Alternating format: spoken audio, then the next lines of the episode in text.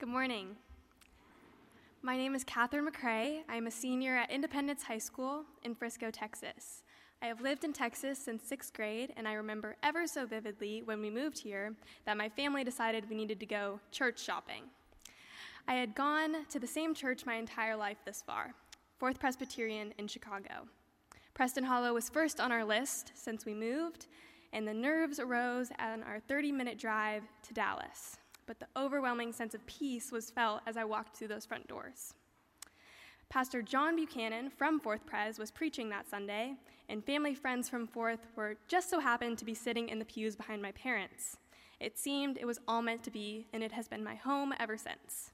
This place is a special one that does not fade into the background of your mind, yet always stays in the forefront. Always looking to the next time you get to walk through those doors with the words Youth House, of solidarity as, the, as Philip meets the eunuch where he is, and he sat beside him and talked about Jesus. And if he had not done so, the eunuch may have never felt that peace of acceptance and love that Philip gave him that let him know he was loved by God.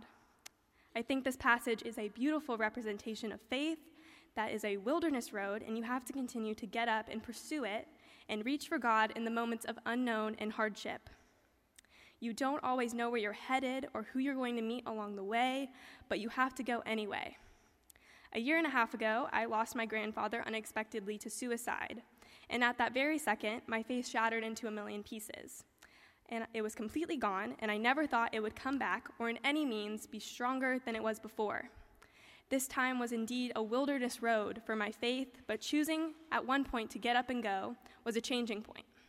When I asked the hard questions, like the eunuch asked Philip, and I started to see that God was working and moving on my wilderness road, it became less. We need help on this journey of faith. And that's the great thing about the people that influence our faith with asking the hard questions.